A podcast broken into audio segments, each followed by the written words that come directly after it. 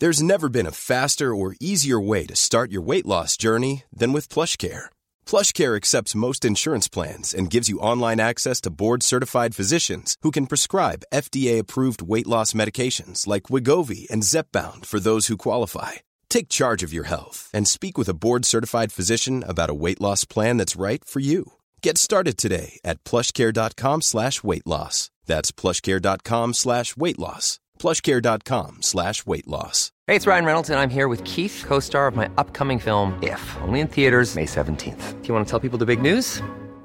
All right, I'll do it. Sign up now and you'll get unlimited for $15 a month in six months of Paramount Plus Essential Plan on us. Mintmobile.com slash switch. Upfront payment of $45 equivalent to $15 per month. Unlimited over 40 gigabytes per month. Face lower speeds. Videos at 480p. Active Mint customers by 531.24 get six months of Paramount Plus Essential Plan. Auto renews after six months. Offer ends May 31st, 2024. Separate Paramount Plus registration required. Terms and conditions apply if rated PG. Many of us have those stubborn pounds that seem impossible to lose, no matter how good we eat or how hard we work out. My solution is PlushCare. PlushCare is a leading telehealth provider with doctors who are there for you day and night to partner with you in your weight loss journey. They can prescribe FDA-approved weight loss medications like Wegovy and Zepbound for those who qualify. Plus, they accept most insurance plans. To get started, visit plushcare.com slash weight loss. That's plushcare.com slash weight loss.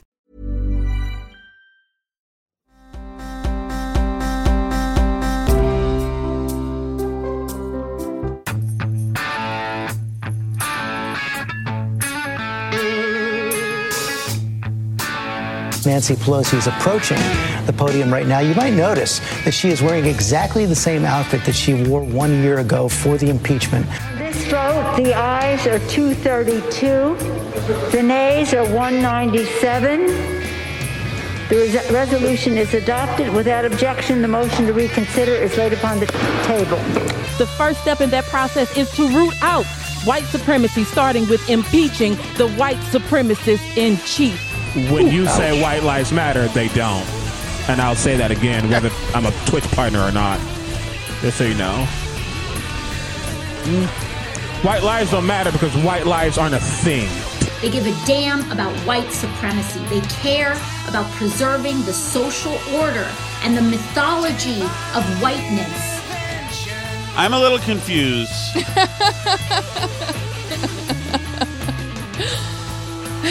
Is it all a myth? What's the mythology of whiteness? Jesus, into whiteness, the white lives not exist? Yeah, so that guy, he's a Twitch partner. Yes, he's a Twitch partner. Which His means- name is um, Critical Bard. but he has another he's name, obviously like apparently a Omega knight. something or something. I don't know, but um, he's uh basically Twitch is you play video games Mhm. and people watch you play video games on their screen. Um, and these people make a ton of money. Yeah. Esports is a huge industry. So anyway, um, but he's a Twitch. Why don't I have the make a ton of money gene? I don't know. I don't know, but um, that's one I'm not jealous of because I have no interest in playing video games at all. It's just not a Mm-hmm. thing that I have. So I don't. I'm not like, damn. I wish I could sit around playing video games all day and make money. Like I don't. I wouldn't want to do that. That's not like a life that I envision. well, for myself. apparently there's all sorts of colorful talk about race. So, but this is this became a story because Twitch has banned other people for be for like not being anti-racist enough or whatever. Ah, I see. And so a bunch of people were saying like, how come you're banning people for like being too edgy and like yet Mr. White Lives Don't Matter still is a Twitch partner. Like Okay, so here's Critical Bard, the chunk of uh, his commentary today. I guess I just want to comment uh, about so what's happening is because I'm I'm kind of seeing it a little bit on Twitter plus in here. Someone shared that uh, a conglomeration of all the times I said white feelings don't matter, um, and are pressed about that. Um, and now are using that as a tirade against me, saying, "I thought you don't have pog champers who don't uh, say uh, bad things." And I'm like, totally not the same. I'm not condemning. Uh, uh, Is Pog the video game? um I don't really know what PogChamp is. It's also he replaced another emote, which I don't know what that means either. Mm. Like this, it could all might as well be a foreign language to me, frankly. Like all this stuff. Um, but yeah, He's today's Pog champ. I don't know what that Oh, means good. exactly. Good. I'll make sure I take up valuable brain space finding out. Knowing that critical uh, Pog. an, an entire people and and defending uh, insurrectionists and people who did some headassery. Uh, I'm saying that when you say white lives matter, they don't, and I'll say that again, whether I'm a Twitch partner or not, just so you know. Mm. White lives don't matter because white lives aren't a thing. Okay.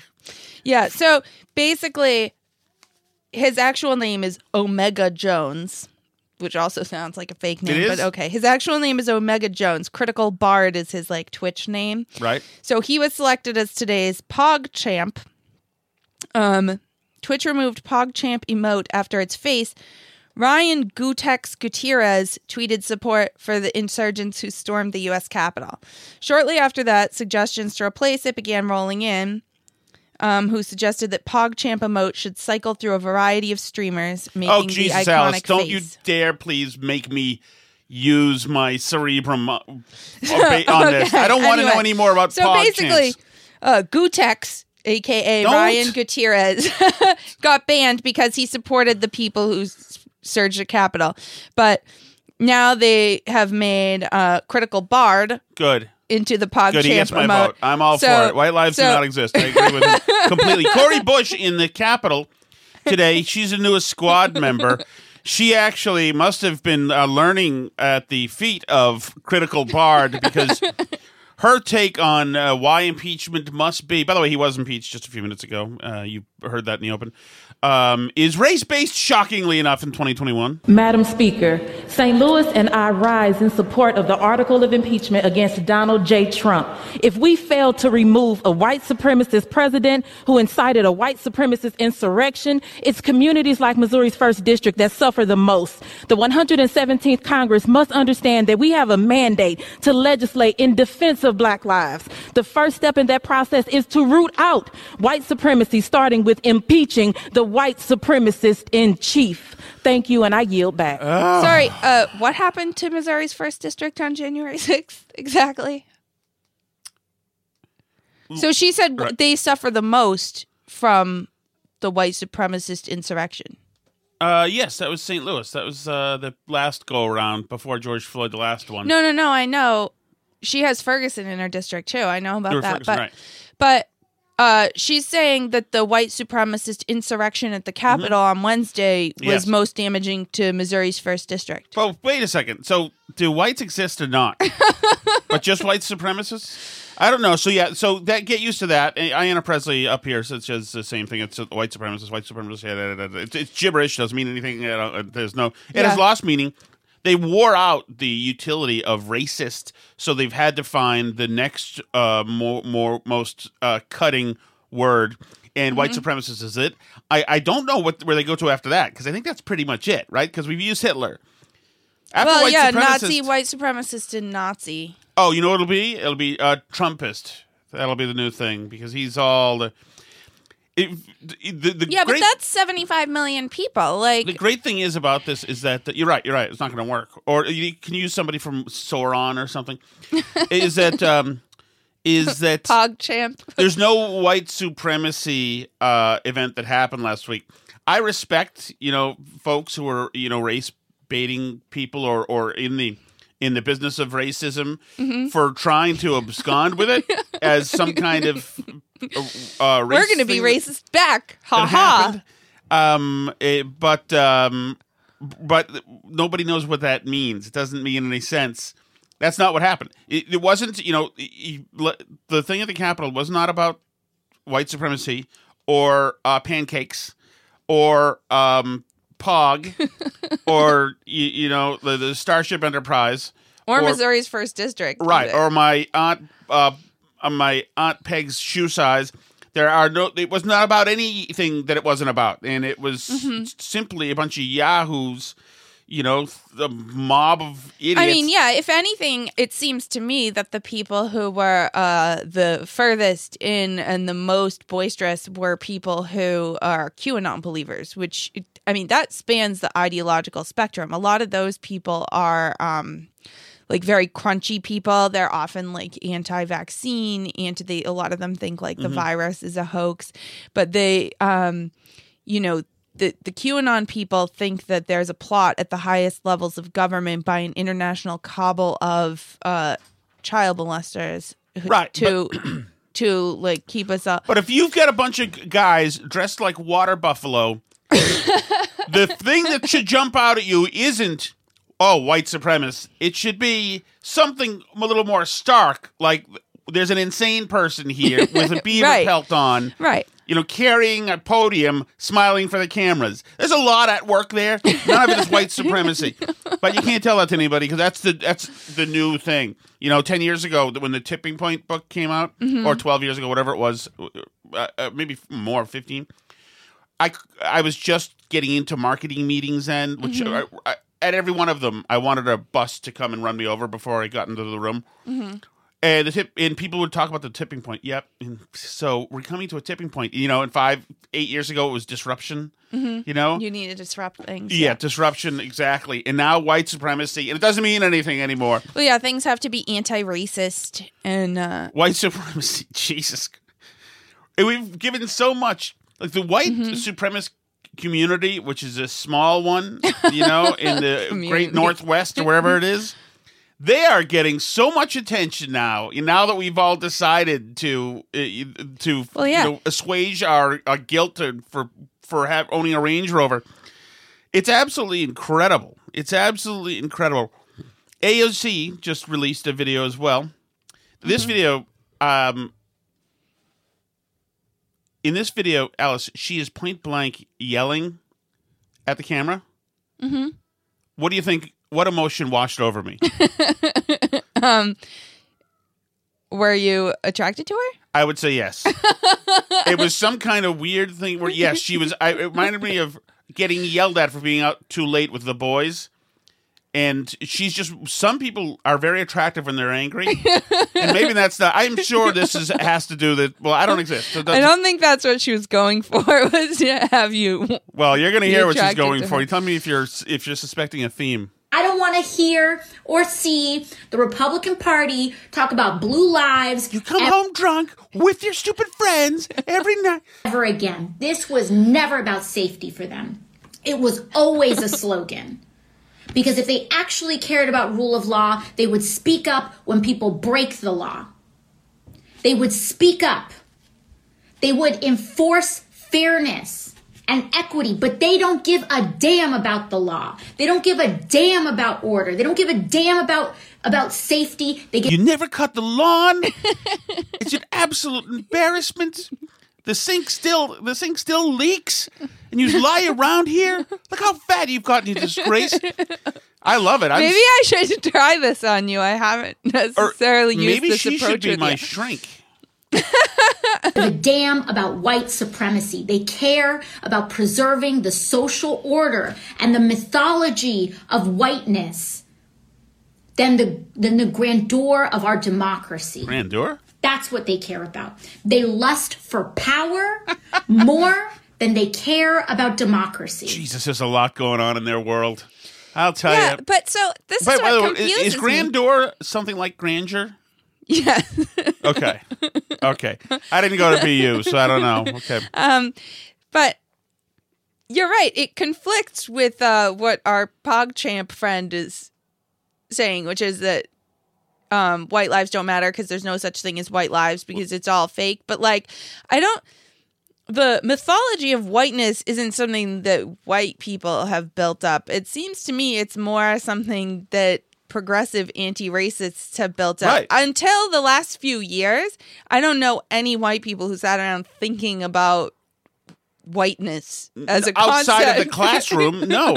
I don't know No, anyone. So, but like, but now they, I thought what they wanted white people to do was sit around thinking about how white they were all the time. Isn't that what we're supposed to do to be anti-racist? I, it changes every few hours. I don't know what we're supposed to do. I don't know. I can't keep up. Are we supposed to think about being white, or are we supposed to try and not be white, or is there really no such thing as whiteness at all? Or And what do I do about my grandeur? I don't even know how to approach fixing myself in a way that's going to make her happy. I don't get it.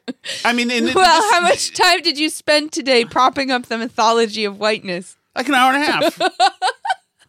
I did actually. I was with Jerry Callahan this morning. That was the theme of the show. Um, no, and uh, and um, it- but but also it's all this this this terminology that's uh, all this, this entire construct. It's they created all this fictional land.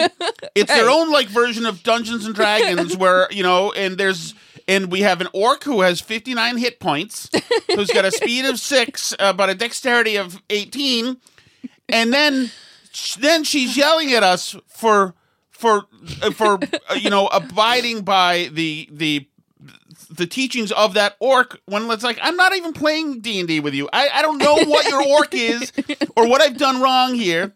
You've made it all up. And stop yelling at me. But you, she can, she can yell at me because that's a different, that's a different thing. But you don't plan on doing any of the things she's telling you No, to do. I don't wouldn't know how to go about dealing with my whiteness. What exactly do? What are the action items that I need to get on? Um, I assume they have a Venmo you can send money to to start. Right, I'm gonna need to do something else. Does does uh, my grandeur uh, allow me to write an IOU? I don't know. I mean, it's so crazy. It's so. I mean, and how? Just think, she is young, successful superstar, who I'm told is quite uh, beautiful as well. And this is what occupies our mind. I don't want to hear or see the Republican Party talk about blue lives ever again. This was never about safety for them.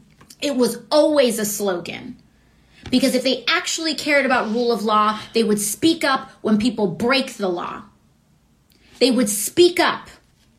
They would enforce fairness and equity, but they don't give a damn about the law. equity. They don't give a damn. They don't. The Republicans don't speak up when laws are broken. Yeah, I. So I'm wondering who is she seeing who's endorsing uh the violence at the Capitol? Well, she's probably talking about the 200 Republicans who voted against the impeachment, I assume, or Right, the 200 who, who voted who had a pro- or the 100 whatever who had a problem last week with the count. Right, who voted against start who objected. I mean, don't think he goes as far as their whiteness, though. damn about order. They don't give a damn about about safety. They give a damn about white supremacy. They care about preserving the social order and the mythology of whiteness. Then the the What the hell could that even possibly be? I mean, like, so because literally we were all being told over the last couple years that like color blindness and not thinking about race isn't what we're supposed to do. That that being colorblind is wrong and not spending all your time thinking about racial dynamics is actually a form of racism. So, but now we're spending too much time thinking about the mythology of white supremacy and propping up our grandeur or whatever. I can't. I don't even know what it is. I mean, like, do do anti-racists think that we all sit around thinking about how white we are, white we are all the time? Because I can tell you that until all this race stuff started, I hadn't spent any time thinking about it. And I thought they wanted. I thought part of what they wanted was for us all to perform self-examinations about whiteness all the time. Not that I'm going to do that, but I'm just I'm trying to understand what it is that they're trying to say. I'm trying to like the with the the um, myth of whiteness in uh, talks myths of facing down his color as a path to privilege. James Baldwin said that there was no hope for anyone who considered himself white. By that measure, Maurice Berger figures he has a chance at salvation. Mr. Berger's skin is white, but increasingly he views race as a social construct, a thing apart from all the more nuanced ways he defines himself. He loves to cook, take long walks, and spend time with his companion of many years. When he looks back in his own history, he can virtually smell the Sabbath candles and feel the way his heart raced as he learned how to shape words into thoughts. These days, he's best known as the author of White Lies, Race in the Myths of Whiteness, a book that is being widely read in circles pondering issues of race. The book's admirers say it stands out from the many books about race because it is a detailed, intimate look by a white man into his racial identity and attitudes. Oh, Jesus, what seems fun. Mr. Berger writes about his mentally ill father who admired blacks from afar, his dark skinned Sephardic Jewish mother who loathed them, and the mostly stunted dreams of the black friends from New York housing project where he grew up. He acknowledges how his own racism came to the fore when he had to compete with a black classmate in college and his repugnance over his father's flirtation with a black woman. He also writes about his growing awareness of how whites are personally limited by embracing racial myths in everything from beauty to intelligence, but continue to enforce those myths along, among themselves to preserve a sense of superiority in the privileges of whiteness. Oh. The glasses we have on are the glasses of race, Mr. Berger said recently, using Sounds like projection to me. yeah, using his usual soft tone of voice. If we as white people start taking stock of how we're introduced to race, to black and white, we can see how whiteness is privileged. Mr. Berger, an art historian by training, freaking mm. shocking, subverts what he sees as the prevailing orthodoxy of whiteness that James Baldwin denounced in the 60s. Baldwin, best known for his for such essay collections as Notes of a Native Son and The Fire Next Time, as well as his novel, saw people from all countries, religions, and ethnicities become simply white when they came to the United States. In shedding the particulars of their histories, Baldwin said they lose some of their humanity, a trade off for inclusion in a group that exists only to exercise privilege. Christ, this is a complicated way to live. Can you imagine? This is a this is the complicated way to live. It is delicate and sad enterprise. This race business, Mr. Berger said the other day in his Upper West Side apartment. Race is such a big, complex, painful topic that no no one knows where to start. Mr. Berger is suggesting that they start with their own histories. He has, to most critical acclaim, Laurie Adlerstein said in the New York Times Book Review, "White." Li- oh, he has, to most critical acclaim. Laurie Adlerstein said in the New York Times Book Review that quote White Lies was often starting, startlingly original. There's a group of people I would love to hang out with. I found it to be startlingly original. David Roediger, a lead leading scholar in the relatively new field of white studies.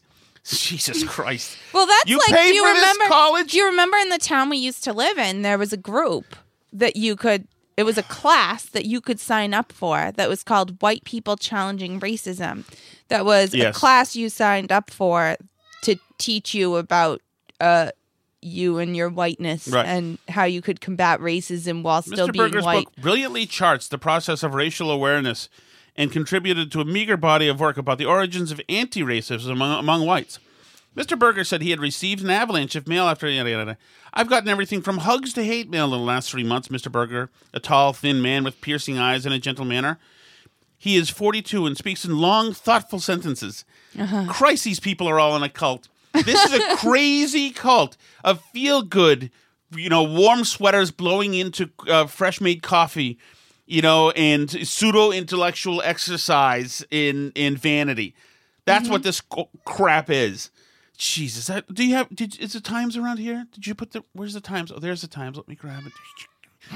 Jesus, God, can you imagine? There's a waste of freaking. But yeah, time. but that's why though they have a lot of time to sit around thinking about race and whiteness. So they assume that everybody does, but I can assure you that those people who stormed the Capitol uh, have not put a lot of time into thinking about the mythology of whiteness. Some of them carried spears. One guy had a trident, Alice. Oh, But yeah, I don't think. I mean, the only people who spend as much time thinking about race as white supremacists are these people.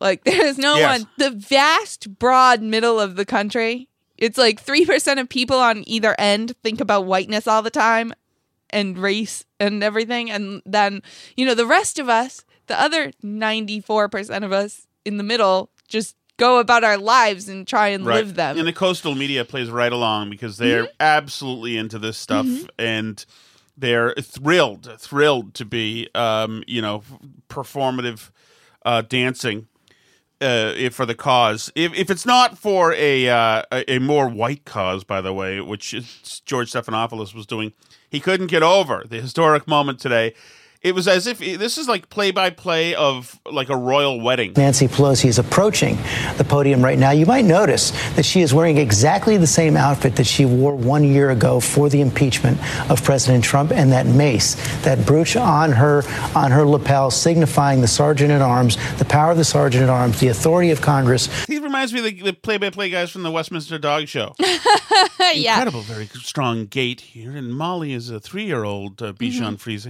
Um, so, um, no, so that's going on. There's a lot of um, your white mythologies happening all over the place.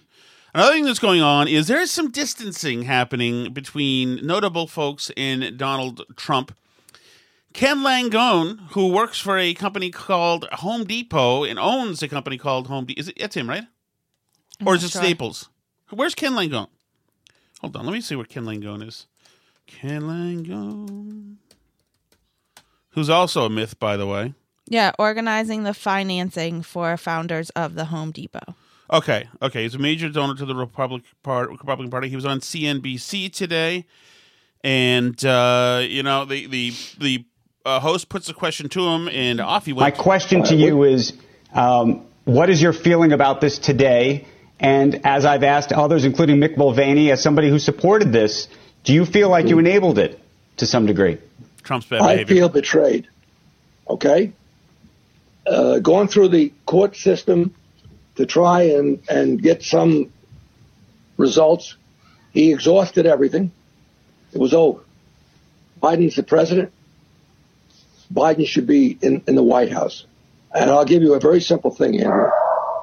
I think the biggest mistake anybody can make is to offer mitigating reasons why what happened last one last Wednesday was a disgrace and should never have happened in this country.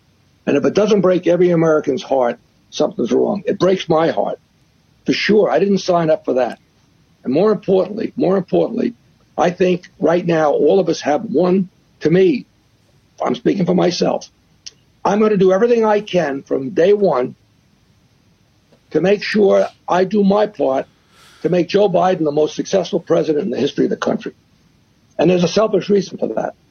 We've got very serious, major issues in America to deal with. We've got the pandemic.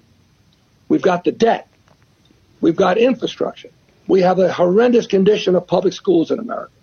We have generational theft. What the hell is a guy like me doing getting money from the government every month? Ken Langone, 2024. I know. Comes out in favor of means testing Social Security, I guess. I guess that's what that last well, sentence bailout checks probably. The stimulus uh, as well. Money. Well, he wouldn't have got the bailout checks because oh, you're those right. those um, you know, stop at a certain amount of Hmm. money in, but Social Security doesn't. You collect Social Security no matter how much money you have. So I um, so I uh, I think Christie was for means testing Social Security too. Chris Christie. So that is a I think so. not a I mean, foreign. Yeah, I mean, I don't hate that idea. It doesn't bother me, but it does. there is something fundamentally BS about not getting the money you put in. I well, mean, right, I but I mean, underst- it depends what we how you envision Mm. Social Security. Social Security is not, despite the myths surrounding it, Social Security is not money that you're socking away in a bank account somewhere for your retirement. I mean, that's what we talk about it as though it is the Social Security Trust Fund, but that's just the Social Security Trust Fund is an accounting mechanism. There's not actually a bank account that this money goes into. It doesn't go sit somewhere. The Social Security money that goes in, because they started the program and they started paying people who were at that age right away, Hmm. and they used the money from people. The younger Right. people. They use people who are working now and paying Social Security taxes to pay the people who are retired now when they started the program. But FDR specifically said when he created the Social Security program that doing it this way, not just setting it up as a part of the regular budget, but having it be its own thing where we collect money for it that goes directly to that. He said specifically, this will make sure they will never end my Social Security program because they all put money in, so they're not going to want it to end because they see it as a money that they're putting into something specific that's tied to that. But so that was the plan is he wanted people to feel invested in the program because they paid taxes specifically for social security so they felt they should be able to get it back and i mean it works but what Social Security really is is, um, you know, a, a wealth transfer to older people, and and I don't know, uh, you know. I catch heat from the boomers when I say this, but we have to. We the program's insolvent, so either you're going to have to start taxing younger people a lot more because there there are more older people than there ever were. In FDR's time, when he created this program, life expectancy was 64. You know, so uh, there's no you can't you can't now with a life expectancy of 78 have the same program like and still retire at 66 or 67 like you're going to need to bump the numbers up you're going to need to raise retirement age Right. or eliminate very very wealthy people from the program or something eliminating you know very, very wealthy people and uh, tax critical Bard in the rest of the Mhm. gamers, millionaire uh, millennials and uh, Zoomers. yeah we uh, could also raise We'll uh, we'll give the um, Gen Xers a pass on this one. We could also raise the cap on Social Security because you don't pay any Social Security on income over a certain threshold. It used to be like a hundred and something thousand. So, you know, if somebody's making a million dollars a year, they're only paying Social Security taxes on the first hundred thousand. So we could say that you have to, we could raise or eliminate the cap as well. But if you want to do that instead of, you know, changing the retirement age or other things like that, it's it's a really tough one and uh but you know and and medicare is an even bigger mess but social security you can kind of tweak at the edges and you could make the numbers work out if you wanted to if you raised retirement age or changed the taxes enough the medicare is i mean whew, that one's a nightmare i don't know how we'll ever uh, how we'll ever make medicare work financially it just no, I think it's it it's it's finito in like three years or something. Yeah, it's done. And fewer and fewer people take it because they keep lowering the reimbursement rates to try and make the numbers work out. And um the you know, it- as a as a provider, you don't want to take Medicare because it's because they're reimbursing you at such low rates. You know, that's part of the problem with like the Liz Warren plan to pay for her Medicare for all. Is that a public option? Yeah, well, it would be a public option, but basically, like any plan that would make this work would have to lower reimbursement rates compared to what providers get now. You right, know? and that would make hospitals go defunct, among other things. Uh, yeah, it would be a- uh, a problem. cooperatives, medical businesses. You know, and and Liz Warren and people like that like to say like, "Oh, well, they'll just fire all their administrators because they won't have to do all this medical billing stuff anymore, so that'll lower costs and then they'll be able to get by on what we tell them they can get by on." I'm Right, like, and "Well, we'll that- see, maybe." right, but really, the, the very thinly disguised, if at all disguised, plan is to is to make private health insurance defunct, and so you Right. have to move Oh, to the public, to the uh, national health, as it Mm-hmm. were. Uh, speaking of national health, I um I hurt my knee. You know this, right? Yes. Shoveling, I hurt my knee when it sh- when it snowed. Mm-hmm. I got you special copper and coenzyme Q10 infused knee things. So, but I walk every day, Mm-hmm. a handful of miles every day, just about. And, but I hurt my knee by actually kicking forward. I was kicking. My back hurt so much for shoveling the driveway alone, even though I have many family members, some colder than others. Uh, it, that I was kicking the shovel to make the snow fly away. Mm-hmm. Uh, because I couldn't lift it because because my back hurt because I'm old and decrepit.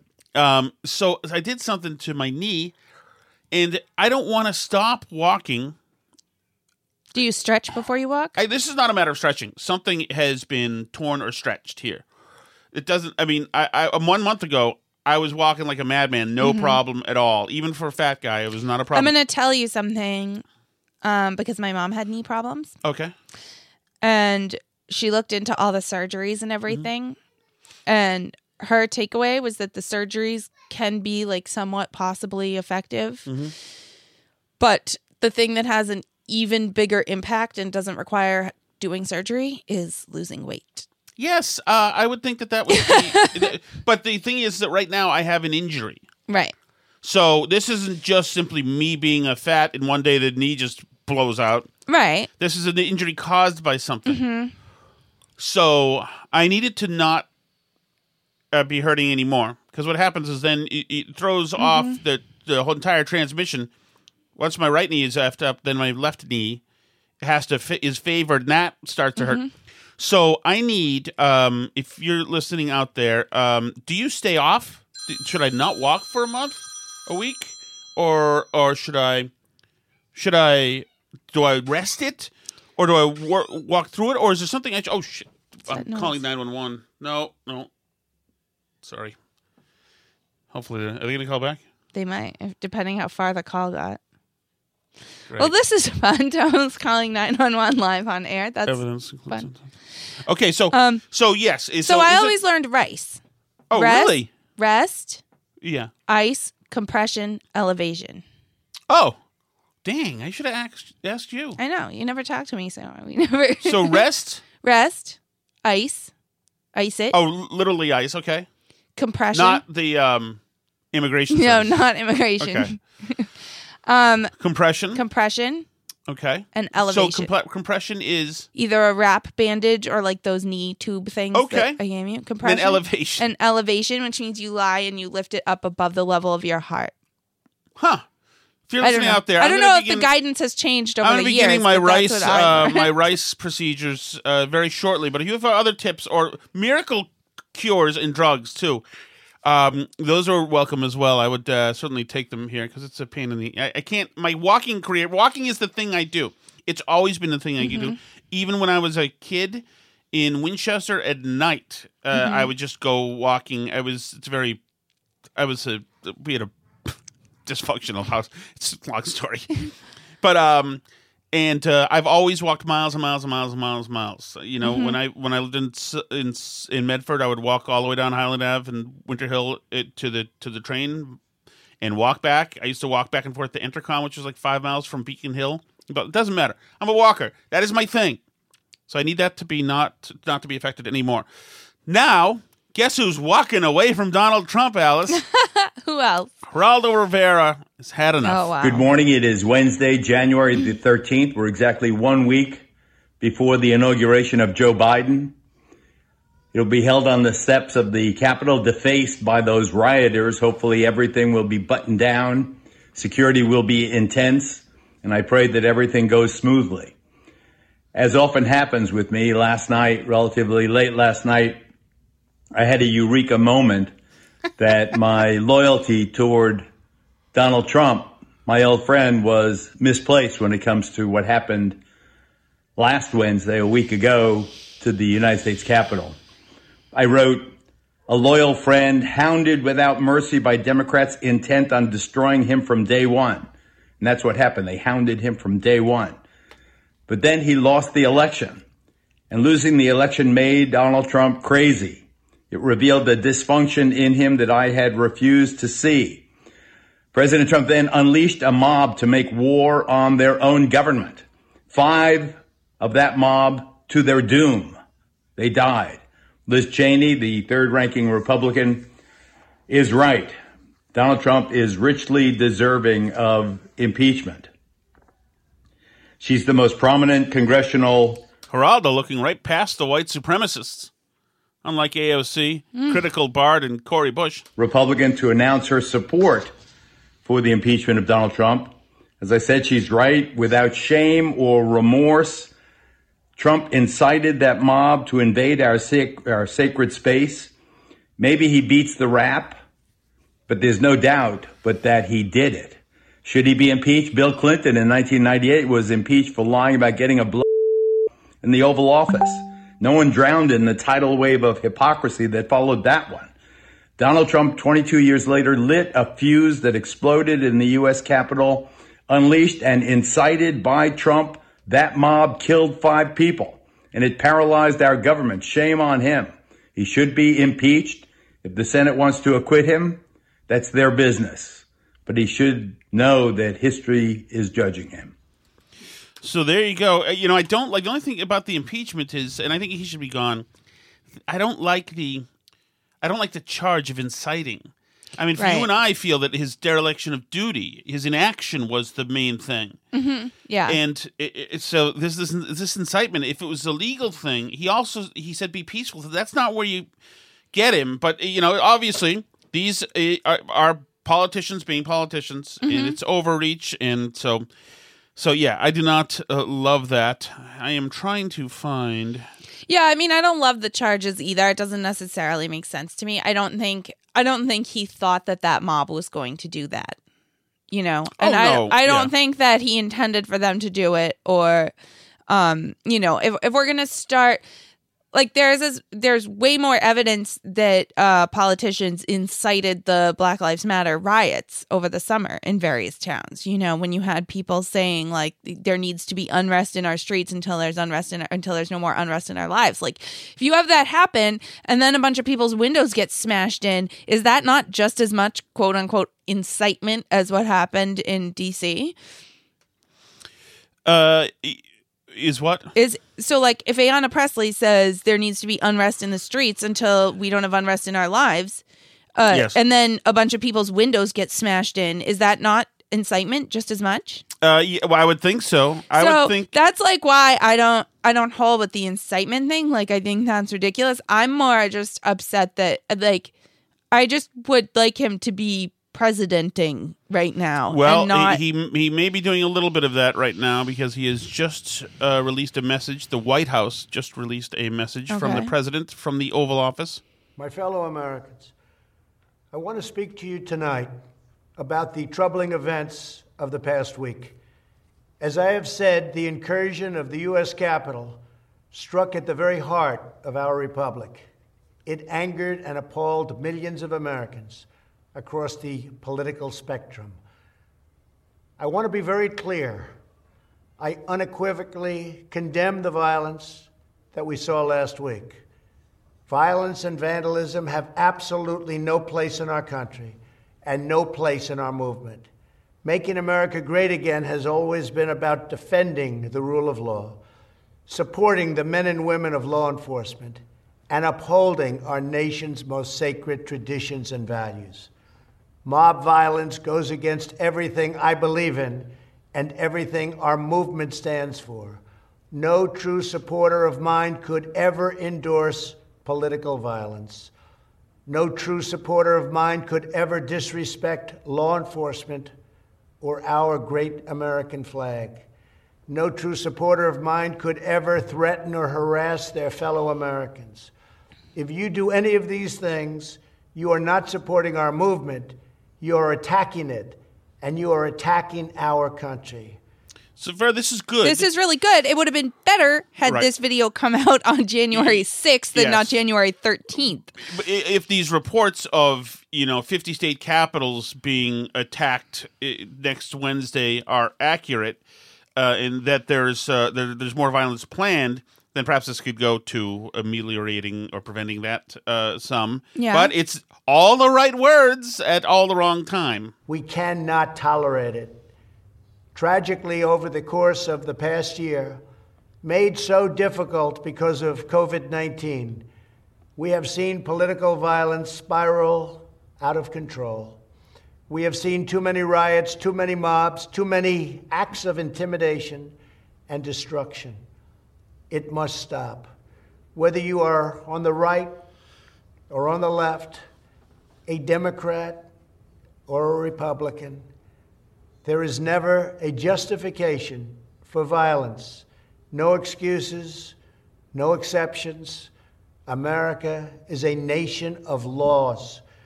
Those who engaged in the attacks last week will be brought to justice.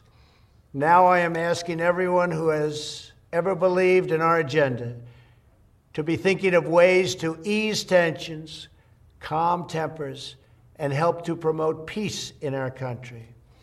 There has been reporting that additional demonstrations are being planned in the coming days, both here in Washington and across the country.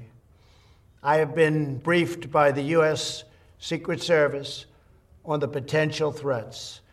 Every American deserves to have their voice heard in a respectful and peaceful way. That is your First Amendment right. But I cannot emphasize that there must be no violence, no law breaking, and no vandalism of any kind. Everyone must follow our laws and obey the instructions of law enforcement.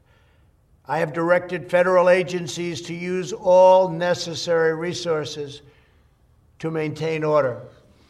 In Washington, D.C., we are bringing in thousands of National Guard members to secure the city and ensure that a transition can occur safely and without incident. Just FYI, um, protesters today, I believe it was BLM, all over Washington, D.C., are screaming at the law enforcement that is out there. Good, perfect. Well, that seems uh, productive. I also, I mean, I'm just struck uh, listening to this uh, how different it is from what Democratic politicians and media people said following violence at Black Lives Matter protests. I mean, this is a great speech. Mm-hmm. I really wish he could have given it a week ago. Right. Or, or how about one of these, this kind of uh, tempered address per week with no Twitter for the last four years? He'd have an approval rating of 75%. right? Yeah, I mean, I just the I don't know who he has around him that enabled him to put out that video last week where he said "I love you" to the people who stormed the Capitol. but I like who said.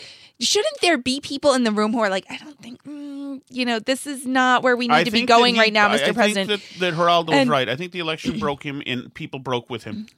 Right. And uh, that's fine. But like, I, yeah. So that was my bigger problem was with that. And like, I really, I wish he could have given, given this speech and put this out there last week. But, um, but yeah, I mean, so just taking it at face value, regardless of the timing issue, it really is the right thing to be saying. And Mhm. I wish that Democrats felt as comfortable saying things like this about uh, violence from left wing actors. There's no utility in condemning violence from left wing actors if you're a Democrat. Yeah, I mean, maybe no. you can get into heaven, but that's not important. No, they I don't mean, believe in, in our- heaven. they in believe our old town, in the myth of uh, whiteness. in our old town all when, of you- when uh, the when Steve Scalise and the congressional Republicans got shot up by a Bernie Sanders supporter, um, our school committee mem- one of our school committee members was on Twitter complaining that uh, you know she didn't quite say they had it coming, but said like, you know, well they don't support gay rights and stuff, so it's kind of hard for me to like really feel Yes. bad Well, about they're it. really good people. She's a really good person. I was shocked and deeply saddened by the calamity at the Capitol last week. I want to thank the hundreds of millions of incredible American citizens who have responded to this moment with calm, moderation, and grace. we will get through this challenge just like we always do. I also want to say a few words about the unprecedented assault on free speech we have seen in recent days. These are tense and difficult times. The efforts to censor, cancel, and blacklist our fellow citizens are wrong and they are dangerous. What is needed now is for us to listen to one another, not to silence one another. All of us can choose by our actions to rise above the rancor and find common ground and shared purpose. We must focus on advancing the interests of the whole nation, delivering the miracle vaccines, defeating the pandemic, rebuilding the economy, protecting our national security, and upholding the rule of law. Today, I am calling on all Americans to overcome the passions of the moment and join together as one American people. Let us choose to move forward united for the good of our families, our communities, and our country. Thank you, God bless you, and God bless America. I wouldn't be surprised if major news outlets completely ignored this. They are Probably. onto a storyline that is far too Yeah. comfortable and enjoyable for them right oh, now. yeah, they're on a They've been different working for, planet. on this for four years, and th- what's going on now, and the, the impeachment, etc. Yeah, but I mean, this to me at least, this makes me feel much better because I'm reassured that he accepts the results of the election now. At this point, Well, I mean, He doesn't you like a 'em. speech. I, I don't. but but I mean, a week ago he was not in a place where he was capable of reading that speech into a camera. No, uh, no. Uh, so He was maybe- not maybe- emotionally in a place he's where he had a could do come to. Jesus moment. Um, I mean, it was a red speech. I mean, I don't think if it, the, the, if this was a scrum, yesterday's scrum, he was talking about the witch hunt. You know, so but yeah, but I mean, I just but it also could fine. be else that he is just Mhm. like the Joint Chiefs put out a statement yesterday yeah. Telling uh, all of the armed service members in the country hmm to respect the rule of law. And that Yeah. Joe Biden was going to be president. Eh, There could be some very very uh, scary intel out there. Yeah, so that's my thought too. Is he's probably been seeing uh, what's been happening with these um, investigations, you know, at the DOJ and everything, and being briefed on what the threats are, as he said, and uh, he probably doesn't like what he's seeing. So apparently, like what the word on the street was after the riots and everything, and after he kind of saw what had happened at the Capitol, is that he was mad about it because he said it looked low class which is like that's such typical Trump. It like looked low class that these like trashy people were running around Congress. Was it the Wookiees? so so but I think like he's mad that this is tarnishing him and that he's stuck with this and as he's seeing like well after the police officer died, he lowered the flags to half staff, which I think um was a good thing to do. And then um you know, I think he's seeing the same videos and stuff. I'm sure he's still looking at Twitter, even if he can't tweet. Oh, I think yeah. he's seeing the same stuff that's out there about what happened at the Capitol. And I don't think he likes it. I mean, I think he genuinely likes law enforcement and likes law and order and likes the pomp and circumstance of the United States government. And I don't think he likes rabble running around and smashing things and you know attacking police officers i think he genuinely does not like attacks on police officers for one thing but right. No, I, I- yes, And- either because out of humanity, because he is actually not a cyborg, or just because the adoration he gets from them. yeah he and likes because he probably thinks they're pretty cool. he likes cops yeah, And he probably he- likes likes the TV show cops. um but so you know i i think that i don't think he fully realized what went on on wednesday at first in those first few hours. And then you know as more stuff started coming out i don't think he liked being asso- associated with what happened. Um and Yeah. and so and he's probably seeing more of this intelligence. People are planning this people are planning that and you know seeing what people are saying on online forums that they're going to do. And he probably doesn't like it you know He- right, right. I, I, I think that uh, it, the cynic might also say that uh, business interests Mhm. uh, are yeah part so of this, this the well. city of new york also cut all their contracts with him i'm surprised honestly that they still had contracts with him after the, Yeah, the so am I. incessant shrieking outrage about trump for the last four years i'm surprised people let that one slide for so long but he's going to lose 17 million dollars worth of contracts uh, Yeah. with the city of new york to run concession stands and parks and skating yeah, rinks and I things. think that Um, happens. Uh, in uh, over at the media, continued to the the media continued to be uh, classy and appropriate as as much as possible. Today, obviously, George Stephanopoulos was enjoying uh, the covering uh, Nancy Pelosi's brooch, while um, Jake Tapper had uh, words for Brian Mast, who's a Florida congressman. He's a Florida congressman, right? Who uh, actually lost his legs in combat. Congressman Brian Mast, a Republican from Florida, who lost his legs, by the way, fighting for democracy abroad. Mhm. Although I don't know what his, I don't know how- about his commitment to it here in the United States. He said, "Did any?" There you go. Nice, classy thing to say. That's where we are, Alice. And this date. Oh, is there anything else that that was there something else I was supposed to get to?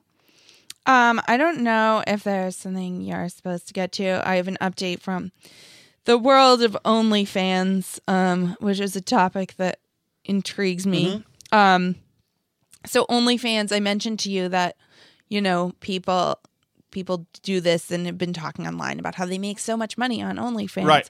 Um, so I've also seen if you get someone else to sign up for OnlyFans, you get a percentage of their money too, Mhm. like a referral thing. So which is kind of pyramid schemish, but okay. Like.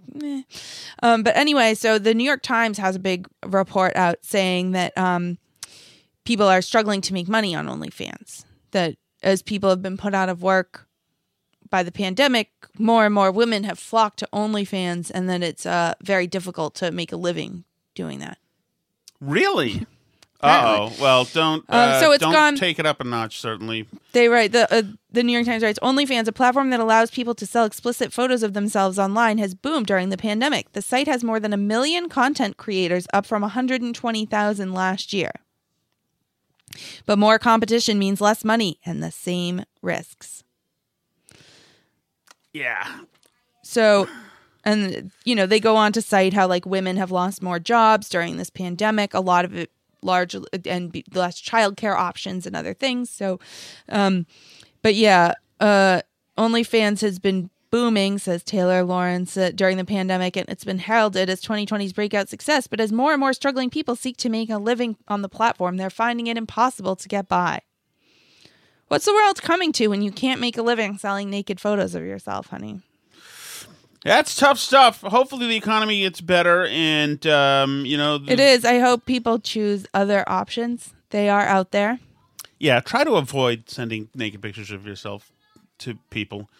You know, for one thing, no guy is not going to share it with the world, so your Mhm. bought and paid for product is going to be highly distributed. I mean, I would assume that I would assume that they take steps to limit that. You know, make it harder to screenshot and stuff. Like Netflix makes it so that if you're playing Netflix on your phone, you can't screenshot the Netflix screen. you Really? know? Yeah. See, it's interesting. It's my phone called 911 because I don't know how, how to do it like now. I don't know how to send out a distress call now. But anyway. Yeah. So, um, if you need to send us a distress call, you can reach us on Twitter at Burn Barrel Pod or on Facebook.com slash Burn Barrel Podcast. Even on email, burnbarrelpodcast at gmail.com. And you can check out our YouTube channel where you can comment on those and like videos and subscribe to the channel so you always see stuff first. Um, that is Tom Shattuck's Burn Barrel on YouTube. Enjoy your grandeur. C'est la vie.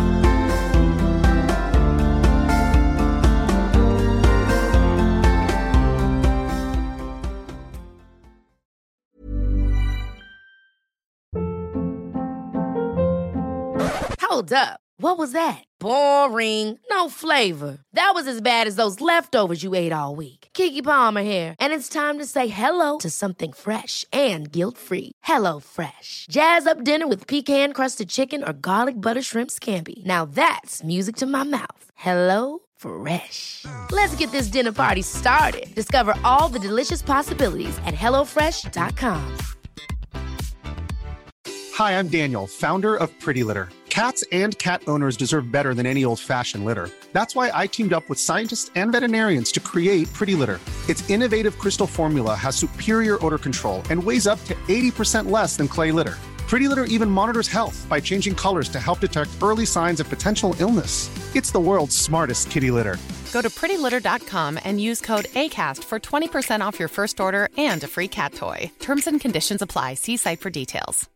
Imagine the softest sheets you've ever felt. Now imagine them getting even softer over time. That's what you'll feel with Boll and Branch's organic cotton sheets. In a recent customer survey, 96% replied that Bowl and Branch sheets get softer with every wash. Start getting your best night's sleep in these sheets that get softer and softer for years to come. Try their sheets with a 30-night guarantee. Plus, get 15% off your first order at bollandbranch.com. Code BUTTERY. Exclusions apply. See site for details.